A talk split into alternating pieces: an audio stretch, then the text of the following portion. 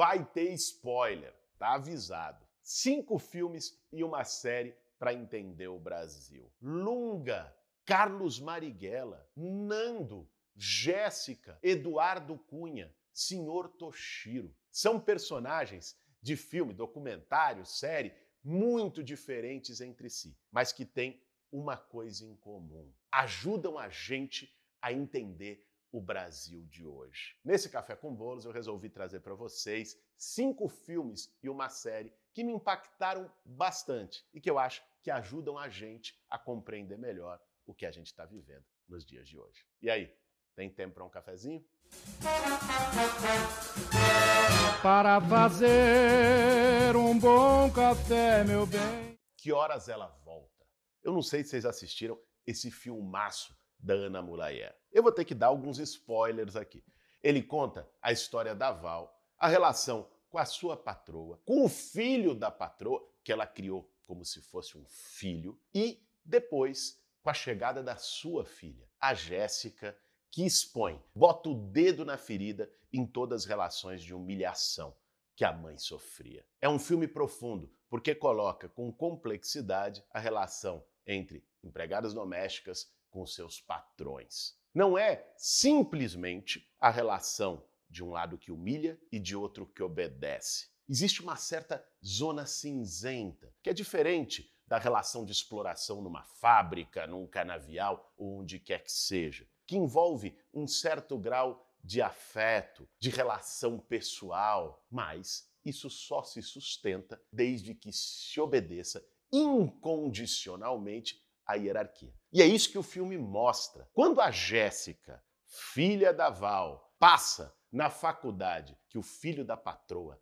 não conseguiu passar, aí todos os preconceitos se afloram.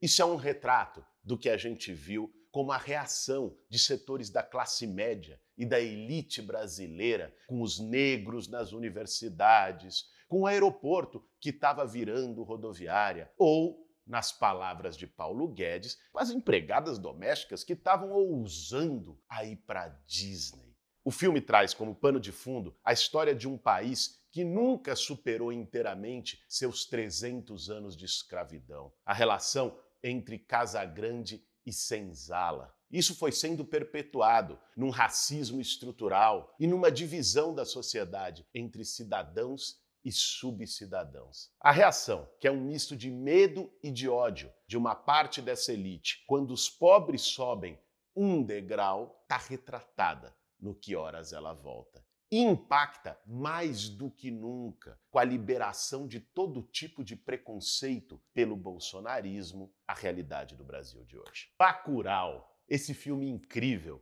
do Kleber Mendonça Filho, é uma espécie de faroeste brasileiro em forma de sonho que se passa no interior nordestino. Num futuro que a gente não sabe muito bem quando é, Bacurau, depois de um enterro, começa a ver drones no céu.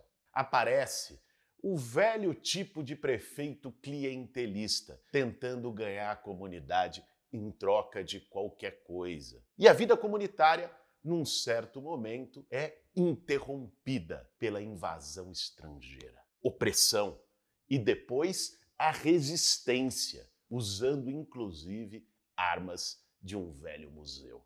Lunga, uma espécie de cangaceiro moderno, justiceiro, toma a frente dos anseios daquele povo que estava sob ataque.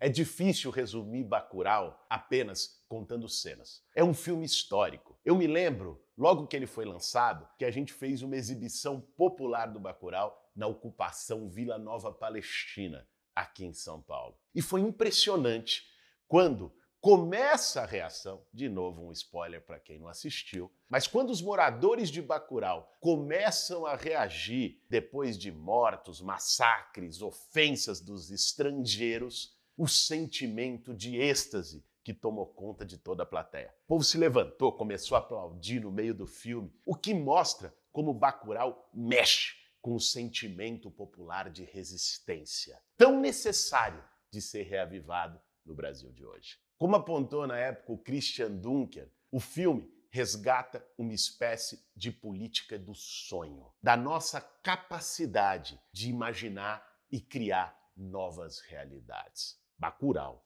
se for, vai na paz. Ilha das Flores. Aqui eu vou fazer um desafio. Quem é que não teve um professor de história, geografia, filosofia que não passou esse filme curto de 13 minutos, que é uma síntese do Brasil na sala de aula? Eu, como aluno lá no ensino médio, assisti Ilha das Flores. E depois, como professor de filosofia da rede pública, passei Ilha das Flores várias vezes para os meus alunos. Essa obra-prima do Jorge Furtado, de 1989, explica didaticamente a concentração de riqueza e a fome no Brasil. O tomate, plantado pelo senhor Suzuki, trocado por dinheiro com supermercado, trocado pelo dinheiro que Dona Nete trocou por perfumes extraído das flores, recusado para o molho do porco, jogado no lixo e recusado pelos porcos como alimento, agora está à disposição dos seres humanos da Ilha das Flores. Ilha das Flores é um local com gente catando lixo, com gente que planta e passa fome, que fica depois dos porcos na prioridade de escolha dos alimentos. É um soco no estômago que faz a gente lembrar 32 anos depois que o filme foi produzido, que nós estamos no Brasil de hoje com 19 milhões de pessoas com fome com gente também virando lixo para poder comer. Quem não se lembra, mês passado, aquela cena triste, devastadora que a gente viu em Fortaleza. Aliás, que a gente vê todos os dias nas grandes cidades brasileiras, gente revirando o lixo em busca de um resto de alimento. E por aí vai. Ilha das Flores mostra um Brasil que não deu certo. Ilha das Flores é um retrato de um Brasil que planta, que alimenta o mundo inteiro, que exporta comida para fora, mas que aqui deixa o seu povo comendo lixo. Qualquer semelhança com a realidade do Brasil de Bolsonaro, acreditem, não é mera coincidência. Democracia em Vertigem. Esse documentário histórico da Petra Costa com certeza vai ser utilizado nessa e nas próximas gerações para entender o que é que aconteceu no Brasil a partir de 2014. Não é fácil. O Brasil deu uma guinada. Como é que surgiu Bolsonaro e vira presidente da República? Tudo começou ali, no golpe arquitetado pelo gangster Eduardo Cunha com o traíra Michel Temer. Essa coalizão abriu a porteira da quebra da institucionalidade, da ruptura democrática que alguns anos depois deu em Jair Bolsonaro. Além desse papel histórico, Democracia em Vertigem traz cenas inéditas das reuniões, dos bastidores, das articulações, que quem estava como brasileiro presenciando aquele momento não conseguia, muitas vezes, juntar um fio com o outro. O documentário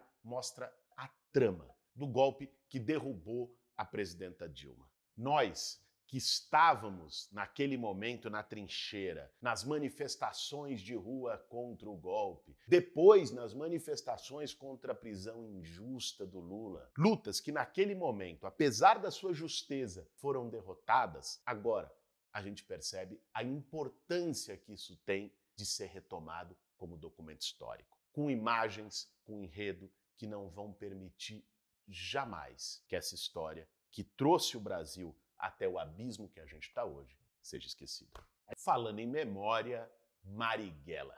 Esse filme do Wagner Moura que sofreu censura até para sair. Foi mais de um ano esperando autorizações, com o governo criando dificuldades para que Marighella pudesse, enfim, vir às telas. O filme conta a história do baiano, poeta parlamentar, militante e guerrilheiro Carlos Marighella, que fez parte de uma geração que foi fundamental para que a gente pudesse estar aqui hoje. Se não fosse gente como Marighella, como Amelinha Teles, como tantas e tantos outros que deram sua vida, que foram torturados, que foram perseguidos, que foram atacados de todas as formas na sua honra pública. Gente que muitas vezes teve que abrir mão da família, como o filme conta da relação entre Marighella e o filho, e pagou o preço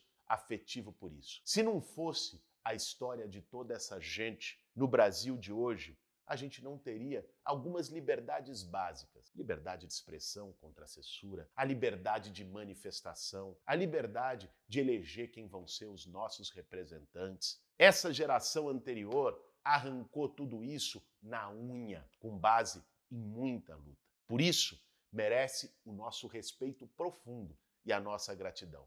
Mas o filme Marighella não é só a história daqueles que lutaram no tempo da ditadura militar. É também a história e uma inspiração para aqueles que lutam hoje. Porque nunca, desde a redemocratização dos anos 80, o Brasil teve tão próximo de voltar atrás para os piores momentos da sua história recente. Bolsonaro coloca todo dia na agenda pública AI-5, tortura, brilhante Ustra. Não foi golpe, foi revolução em 64. Queria trocar a prova do Enem, fazendo revisionismo histórico. Um país que não relembra a sua história, um país que não tem memória, faz com que os piores fantasmas do seu passado continuem assombrando o presente e sendo uma barreira para um outro futuro com mais esperança. Por isso, Marighella sair hoje da forma como saiu, já como um filme de resistência, sendo passado em ocupações de sem teto, de sem terra, junto com o movimento negro, que é um ponto chave que o Wagner Moura retoma. Marighella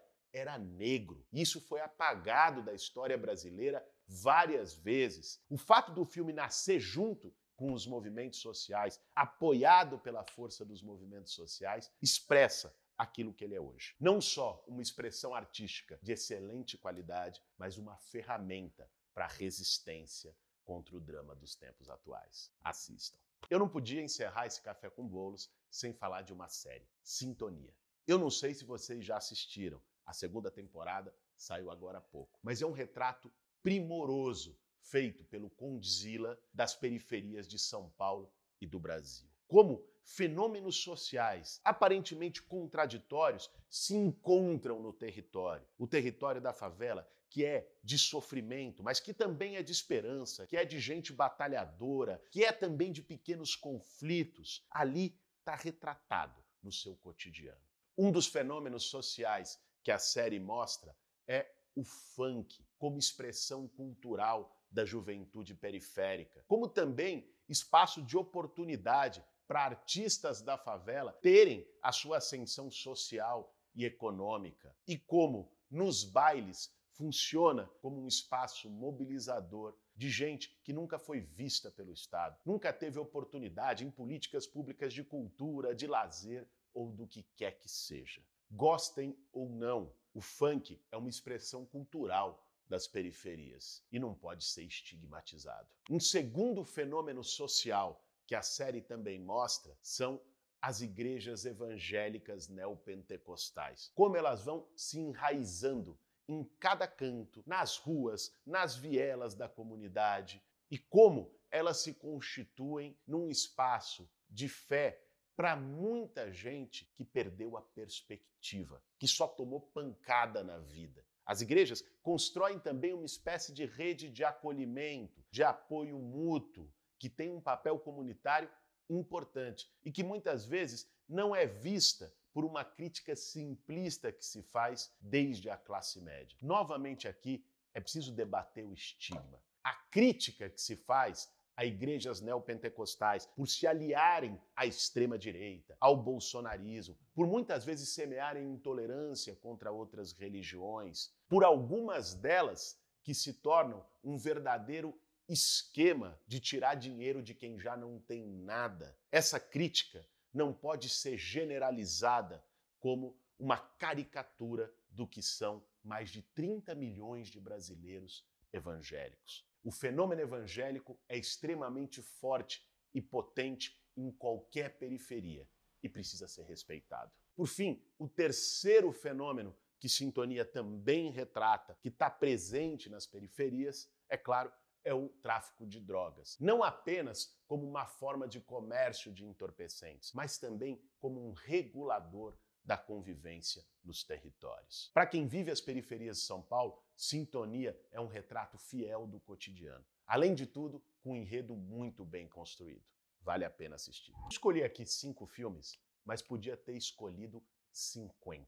Deus e o Diabo na Terra do Sol, Carandiru, O Homem que Virou Suco, O ABC da Greve, O Alto da Compadecida, tantos e tantos outros. Isso é uma expressão da potência do cinema nacional brasileiro. Tão atacado hoje para os bolsonaristas, ah, os mamadores da Lei Rouanet e por aí vai. O cinema nacional, além de ser uma expressão rica e diversa da nossa cultura, tem uma qualidade que não deve a nenhum outro no mundo. Recebe prêmios em vários festivais internacionais, tem um papel econômico de empregar muita gente aqui e o principal, mostra o que é o Brasil em toda a sua diversidade. Quem lá fora conhece o cinema brasileiro sabe muito bem que o Brasil é muito maior do que Jair Bolsonaro. E quem aqui dentro se dedica a ver as obras do nosso cinema nacional, com certeza ganha uma consciência crítica do que acontece no nosso país para não aceitar passivamente todas as injustiças, opressões e absurdos que a gente vive nos dias de hoje. É por isso que ele incomoda tanto. E você, qual filme nacional você considera importante para entender o Brasil? Escreve aqui nos comentários do vídeo e passa esse vídeo adiante, compartilha, manda o link para o pessoal, para que mais gente que talvez não tenha assistido algum desses filmes que a gente falou aqui se anime a assistir. Esse foi mais um Café com Bolo. Para fazer um bom café, meu bem.